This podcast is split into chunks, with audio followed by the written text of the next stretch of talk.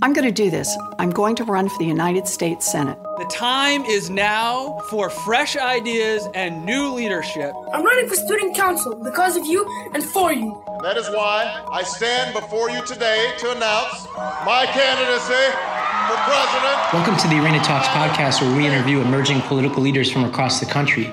I'm Ravi Gupta, co-founder of the Arena, and today we interview Stacey Abrams, candidate for governor of Georgia. Stacey is the House Minority Leader for the Georgia General Assembly and currently a state representative for the 89th House District. Uh, if elected, she would become the first black female governor in the United States. She has an amazing story. She was president of her class at Spelman, graduated from Yale Law School as a Truman Scholar, daughter of two ministers, and one of six kids. Uh, she uh, and I talk about a wide range of topics, everything from growing up uh, in the South getting involved in politics, the obstacles she's overcome uh, in Georgia in politics, and, and a lot of the good that she's done for the state of Georgia. Unfortunately, the audio on this one is not great, but the conversation is. So I highly recommend you take a listen anyway. Stacey Abrams, welcome to the Arena Talks podcast. Thank you for having me. So, Stacey, I first heard you back in 2004. It was the first time I ever saw you speak in person, and I, I just got picked as a Truman Scholar. And it incidentally was the same weekend where I met uh, Arena co-founder Swati, and you know we've been working together on various projects ever since. So I just want to say uh, thank you once again for for joining us, and we've been incredibly proud to see everything you've accomplished over the years. It has been a pleasure. Well, you let's start from the beginning. You know, you grew up, uh, well, you were born in the, the great state of Mississippi, and you were one of, of six siblings, from from what I understand, and the daughter of two ministers. Uh, you seem like you got into politics relatively early in life, but where did that sort of passion for public service and politics come from? At what age do you remember wanting to get involved in politics? I don't remember thinking of politics as politics. I grew up with parents who, at the time, were uh, my mom was a librarian and my dad was a shipyard worker. They both believed very much in public service because they said even though we were struggling economically, no matter how little we had, there was someone with less, and it was our job to serve that person. I found their approach a little inefficient because there were uh, six kids, two parents trying to serve everyone we could find in Mississippi. And I remember asking my parents, isn't there some larger organization doing this? And my parents said that's called government. And so for me, the, the movement into public policy, into politics, was really about trying to increase the efficiency of the service that needed to be provided. Uh, and then you know, I went to college and understood that you could officially go into this world and you could be a part of a political system and you could learn how to be a good deliverer of these services and then I found out later on that politicians don't always do what you tell them if you're a good bureaucrat. And so I figured I'd run for office myself and do it my, on my own. And I read somewhere that you were hired as a campaign speechwriter at the age of 17. How did that happen? At the end of my uh, high school career, I got a summer job and I was typing for a candidate who was running against Cynthia McKinney. It was the first time she ran for Congress, and Dr. Eugene Walker was one of the other candidates in the race. He knew the woman who hired me, and she asked me to come in and volunteer, and then she hired me to type things up for the campaign. I got a speech to type and did not like it, and so I started rewriting it as I typed it. I turned it in, and they liked the new version so much they let me write other speeches. Wow. And you went on and uh, you went to Spelman and you became the student body president. Was that the first time you ran for anything? It was the first time I ran. It was not the first time I was elected. When I was in high school, I went off on a trip. And when I came back, I'd been elected to the uh, Student Performing Arts Council, uh, mainly because no one was no one else wanted to run. So I put my name in, and I won without opposition or even knowing I was in the race. So when you ran, so you know you're running for student body president of Spelman. Uh, what what are some of the? I'm always fascinated by these these campus elections. You know, what what does one run on? What was your message and your platform uh, back then? The first time I ran was actually for vice president, and I ran because my message was that students across campus were getting different degrees of service from our administration. And the most salient issue I could use to demonstrate the haves and have not, haves and have nots on campus was that there was a dorm that only had one ply toilet paper, whereas my dorm had two ply. And so I had a whole campaign string that talked about the fact that why should one dorm have access to two ply toilet paper where everyone else struggles with one ply? now, I, I did develop a more salient body of issues, including the the fast rise of tuition, making sure that students on campus really did have access to services, and that we recognize that on a campus with very wealthy students, there were students like myself who were struggling to make ends meet, and we deserve to have the same access the service and opportunity as even the most well situated students. And so you you went from Spelman, you get a Truman Scholarship, and then you go on to Yale Law School. Uh, and I had to. I had the privilege of having um, a similar trajectory there. You know, I went, I was at uh, State University of New York and got the Truman and went to Yale right away, right out of school. And I think one thing, one experience I had was I came from a school that was not represented in a place like Yale um, a ton, and you know, Spelman very similar. Um, what was your experience like uh, starting uh, in a school like Yale, um, where you've got like a ton of people coming from like the Harvards, the Yales, et cetera? You know, as as the as one of six siblings, daughter of two ministers, coming from Mississippi and, and Georgia. Um, was that an easy transition? And you know, how did you navigate those initial years in law school? It, it was not easy at all. Uh, there's a degree of class consciousness that becomes very acute when you're at a place like Yale. When you can sit in a classroom with someone who, and I, and I don't mean this facetiously, I was in class and someone sitting behind me made a million dollars on an IPO during, I think it was torts. Wow. That's something I never conceived of. I had no idea what an IPO was. Uh, but more than that, I looked around the classroom, very few people who looked like uh, and certainly only a handful who had experiences like my own, uh, particularly coming from the deep south. And, and, you know, it puts into sharp relief how much you have to do to even catch up to be able to go into a place like that. And there's no degree of admission policy that can change the difference in my background and, and a number of our colleagues at Yale.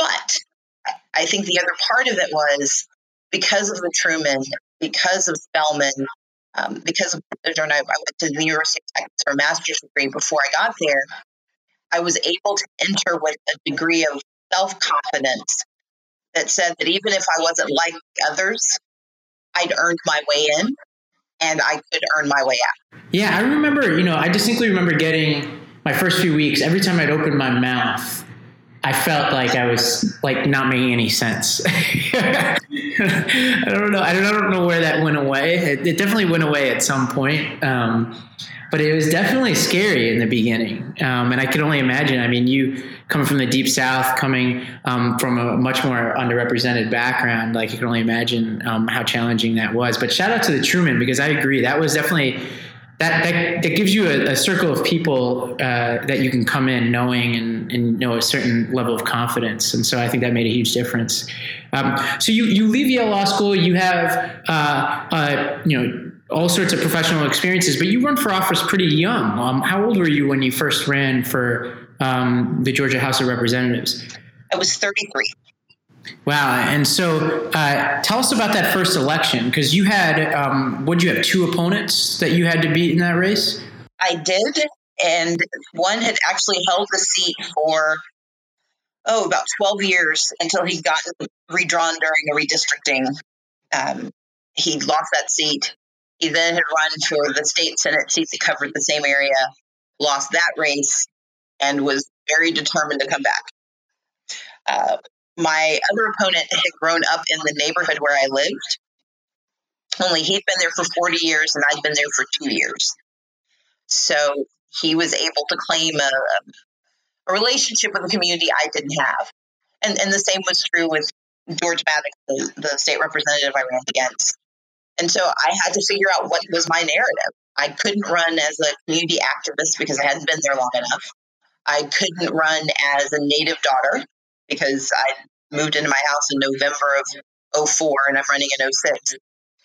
So I ran as a technocrat.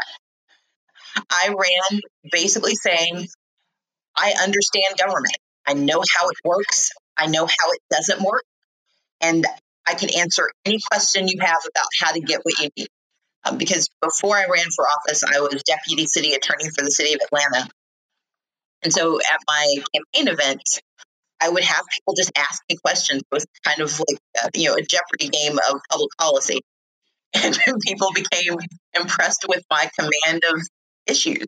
And so when I was competing with these two more seasoned community members, I could demonstrate a, a facility of and a command of information that was unusual and got me the attention I needed. So I was able to win.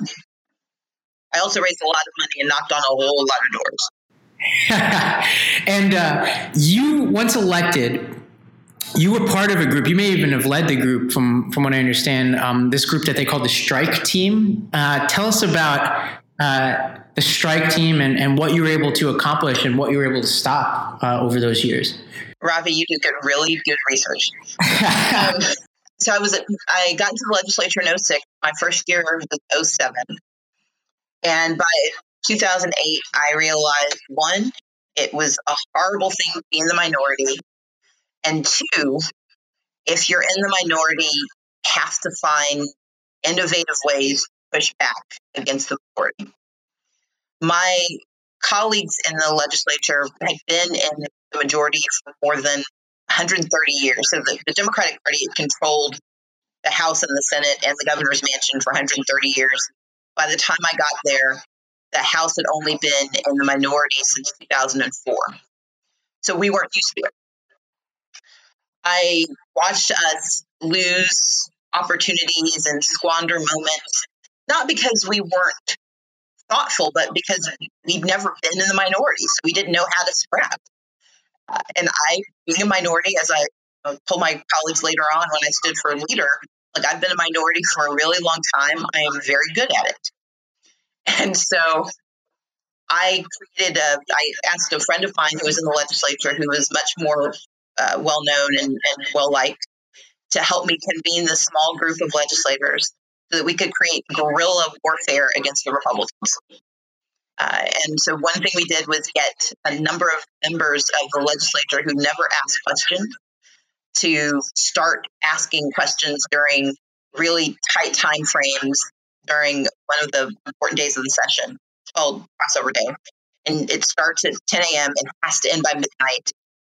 And so we gave people questions to ask so they could gum up the works. And a bill that normally would have taken 10 minutes to be read, debated, asked took 30 minutes, 40 minutes, because these random people would stand up and ask those banal questions or complicated questions no one knew the answers to. The majority leader and the speaker noticed that something was going on, but had no idea what had precipitated it because they just had never seen the Democratic Party organize itself in that way. And they dismissed it. They just assumed people woke up the morning really ready to ask questions. And so we were able to slow down events and stop some bills that otherwise would have passed. We clogged up and they never made it across the finish line. And you know, I, I spent six years down south. I lived in Tennessee and Mississippi recently. I'm back up in New York now, but uh, you know, there's a huge debate going on right now about the future of the Democratic Party in the South as a whole. But that debate seems to be um, focusing more and more on, on a handful of states that seem to be uh, well within striking distance for for Democrats. Uh, no no pun intended with the strike team, but you you're in the middle of the biggest one. So Georgia seems to be trending in many ways uh, favorably for Democrats. What's going on on the ground? Um, and tell us a little bit about uh, your big voter registration project and how that might be related to the future of the Democratic Party in the South. Georgia is one of the fastest growing states in the nation. It is one of most diverse states in the South, and it is the most diverse in the Deep South. So, the Deep South being Louisiana, Mississippi, Alabama, and Georgia. Georgia, in particular, is today 53% white, non Hispanic, 47% people of color. That is unheard of for a Deep South state. Uh, the last time, even the sort of general South was this diverse was South Carolina post construction. But what this means in terms of campaign capacity and the ability to win elections is that we keep waiting for this inflection point where the number of people of color outnumber everything else, as though that's going to dramatically change our voting. I would argue that it's actually the capacity to build a true coalition that why demography matters so much.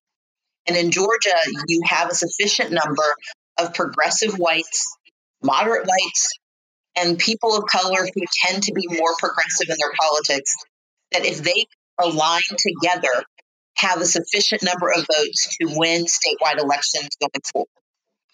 The problem is we don't invest in this coalition. We spend more money trying to convince Republicans who left the party in the 80s because of Reagan or in the 90s because of Clinton or you know, last Thursday because they just don't like us. And instead of trying to cultivate our own voters, people who share our values, we spend a lot of money trying to convince Republicans that it's safe to be a Democrat. The, the flaw in that strategy is that you are devaluing your own voice and you're investing in a voice that has consistently told you to go away. And, and my argument is that we have to instead value our votes as much as we value the votes of others. And that means, by extension, investing in voters of color. Uh, in 2014, Georgia had 800,000 unregistered people of color in the state. That's South Dakota uh, I'd heard people talk about it. I knew that there was large number, but really being confronted with how large the gap was pushed me into action. And so I founded the New Georgia Project. We have registered more than 200,000 people of color since 2014. And as we look ahead, you are in the middle of one of the, uh, I would say, to put it lightly, hottest primaries in the country right now. And uh, as somebody who doesn't live in Georgia, I think it's hard to to follow everything that's going on in this race, and so um, we're super excited to talk to you because, you know, candidly, most of the people in our circle uh, in Arena support you, and then maybe that's because we're you know Trumans, and maybe it's because you know I, I come from Yale, uh, but but it seems like there's something else there too, which is you seem to have touched a nerve with the establishment down there in a way that gets us pretty excited. Uh, what? Why is there? Uh, and you can definitely take issue with my characterization of the establishment um, being, in some ways, uh, um, a little bit alarmed by you. But uh, what is it that's going on down there, and and what is it that you represent that seems to be a threat even to the Democratic establishment in some ways in the state of Georgia? I would say that it's a faction of the Democratic establishment led in part by the former governor of Georgia, who espouses a belief that to win a statewide election, we have to cater to and build a coalition that includes people who roundly reject progressive politics. I disagree with that not to say that you should not build the largest camp possible and I welcome everyone in. But what I'm not willing to do is to compromise how I talk about my values in order to entice them to come on board. And that's unusual. Uh, in Georgia, we've traditionally seen campaigns run to the left during a primary and to the right in general my argument is that when we are running to the right, we leave behind voters who fundamentally do not trust politics. And, and those are the voters who register but stay home campaign after campaign, who will turn out for a presidential election, but will not turn out for a midterm because they simply don't trust politics and they don't know what politicians stand for. I've been unapologetically progressive in the way I describe my campaign and very broad in the way I describe the coalition I want to build, where I want to center communities of color, engage progressive whites, bring along anyone who is disaffected or feels that their voices aren't being heard in our political discourse. And I want to spend money on that early, not after I've spent a lot of money on television and not as a, a nice to have in the last three weeks of an election, but at the very beginning. And that's a different way to run a campaign, especially on the state level. I, now, I have an opponent. I, I think that she and I share some progressive values. I think that if you look at my track record, I am substantially more experienced. I not only served as House Minority Leader for seven years, I got bills through despite having 62 of 180 members. I not only got bills through for me, I helped my members pass legislation. I helped Republicans find ways to do good stuff. And so work together with Republicans to save uh, education programs that were in jeopardy, to support uh, and invest in transportation and transit. I've beaten Republicans on tax bills more than once. And I've done so without being, um, you know, to have, I, I don't engage in ad hominem attacks against another party. I don't do this from the space of being hyper oppositional. I do it from a space of leadership where when I work with Republicans or Democrats or people in between, I do so in a way that creates an opportunity for all of us to be successful if we should, or for us to hold the right people accountable if they're doing something wrong. But beyond that, I'm also a very experienced entrepreneur. I've started businesses that didn't work out well, and I've started businesses that have been very successful. My opponent has not. Uh, I'm also an attorney like her, but even in my legal background, I have an expertise in healthcare policy and tax policy, public finance. Um, I know government, not just as an elected official, but as someone who was responsible for administering programs and helping build capacity at the local level. And you know, for fun, I write romance novels. I so, saw that. And under not under your own name. Why did you not write them under your own name? Because when I first published, it was during my third year of law school, and I also wrote my first uh, tax article on the operational dissonance of unrelated business income tax was at the advent of Google. If you Google my name, it would have been the moral of advertising romance novels by Alan Greenspan.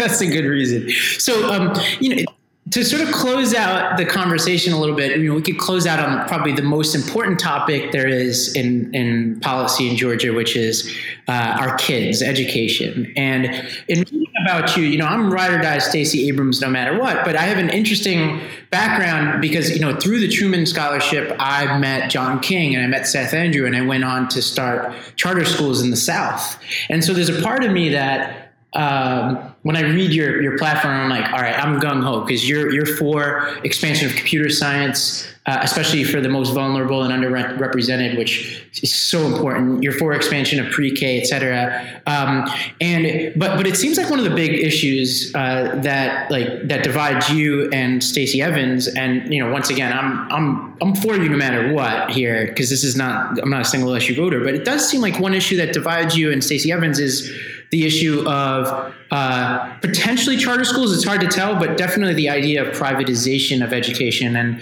um, you know, I'm against vouchers for charters. You know, very similar, to probably what the Obama administration's policy was on this issue. Help us understand what the the sort of dividing line between you and Stacey Evans is on some of the key issues of um, what they would call education reform issues uh, down in Georgia. So, so let me start with where I stand. I believe in public education. I believe that we should publicly fund access to education and that rules of public education are fairly clear. Everyone is entitled, no one can be denied. That's the the challenge I have with any deviation from that is that you're creating opportunities for discrimination. And that discrimination can seem benign, but it has an impact. I think that charter schools are an important tool in the arsenal for delivery of education to specific population.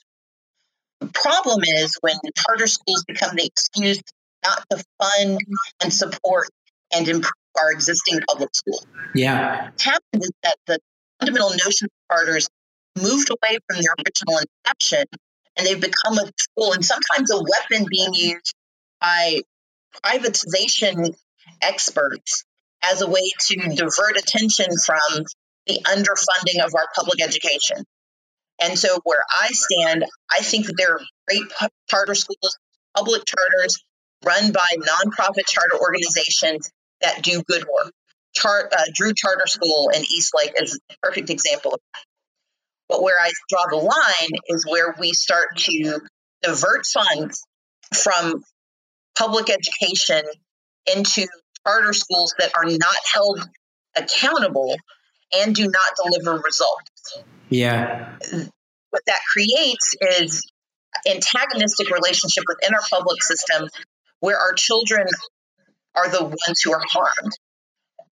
Charter schools in Georgia, for example, are not required to serve special needs children, which means you can have a school system where you deviate funds to a school that then cherry picks the students it wants to support, but we don't replace those dollars in existing public school that is down the street. And so I, I think it's disingenuous when we argue that charter schools solve problems. Charter schools are a solution, but they are to be used judiciously with strong oversight and should be partners in funding, but should not receive the exact same funding as a traditional public school because they are not held to the same responsibilities.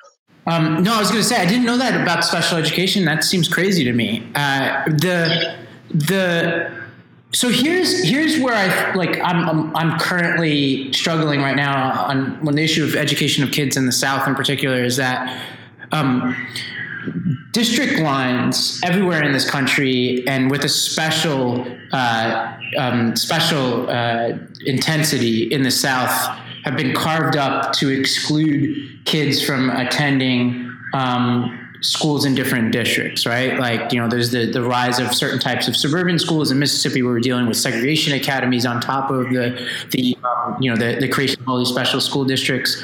Um, I, charters always appealed to me as a way because, like, in, depending on where you go and not knowing the Georgia context really well, kids could attend from almost anywhere. Um, putting ish, the issue of charters aside um, and saying, like, like let's let's put that as a tool away for a second what do we do about the just rampant segregation that's happening and that's happened in the South and, and in some places accelerating? You know, like how do we get people from different backgrounds attending the same schools?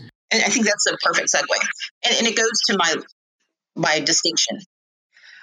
We have to be able to grapple with multiple problems at the exact same time. There's the issue of segregation, which undermines the delivery of public education especially because often that segregation is it begins with a conversation of race, but it also implicates a conversation of class and and poverty. Uh, or can be an issue of English as a second language, and so our responsibility to deliver public education has to meet children where they are and has to be willing to invest wholly in their growth and their capacity. Segregation allows us to ignore the communities we don't want to deal with. It allows us to divert typically better funded students into schools where they do not have to grapple with the same challenges as poorer students. And in the South, poverty is very much uh, indicated by race. And so, uh, where I stand is that instead of us being forced to grapple with the conversation of investment, of segregation, of a very strong difference in the type of education you get if you're urban versus rural. We get to ignore all of that by having these false debates about school choice. because it's not a choice if you don't have the option of taking advantage of it. And so here's where I disagree with, with my opponent. She has argued that she has only supported these privatization efforts to accomplish other goals, that she voted for tax credit organizations, which by anyone else's estimation, and certainly by public uh, admission, is a voucher program that did so for transparency. Um, she has voted for takeover legislation, uh, which is the program that was pushed in Louisiana and in Michigan to essentially allow state takeover of schools and for private charters to come in and run those schools. You may have good intention, but we know that the result has been discrimination, isolation, and underfunding. Those are not the ways that we serve our children. And I do not believe that it is ever the right choice to deviate funds from the direct support of our public children. Now, that does not mean you don't put money into charters. Good charters should get funded. Poor charters should be dismantled. And I opposed, I disagreed with my opponent because she voted for a statewide charter commission that did not have to meet responsibilities of local investigation and local investment. I, so, where I stand on the larger conversation is that we can only tackle education if we think about it holistically, if we realize it's expensive, but we also understand that it is the best predictor of economic mobility America has ever created. Stacey, I can say this as we close out. Uh, that the, the kids of Georgia will be lucky to have you, and um, my hope as the uh, as this campaign unfolds over the next few months is that that there are more and more opportunities to have this debate about the future for those kids because it you know it sounds like there's a really important substantive debate underneath a lot of the noise right now in this race and so you know my, my hope and prayers are to that the fact that that you and, and Stacey Evans are able to have as many substantive conversations about this as possible because it sounds like it could be one of the better substantive debates about education reform in the country. And so um, I'm, I'm eagerly watching. So thank you for joining us today. Thank you. If I can do another thing, first I want to say thank you to you and to Swati for inviting me on. Um, I also just want to point out that this is one of those races that can change the trajectory of our nation. Uh, as an African American candidate, as the woman candidate, and as the only Black woman uh, to run for governor of Georgia, and if I win, you know, depending on what else happens in some other races, I could be the first to ever be a governor in the history of the United States. That facet of this election, I think, is also important because some folks are excited because of that, and others are frightened by it. And part of my mission is to use this campaign to demonstrate that your qualifications, more than anything, have to be seen as the reason people vote.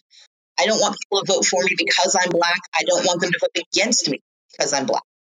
I don't want them to vote for me because I'm a woman. I don't want them to vote against me because, because I'm a woman.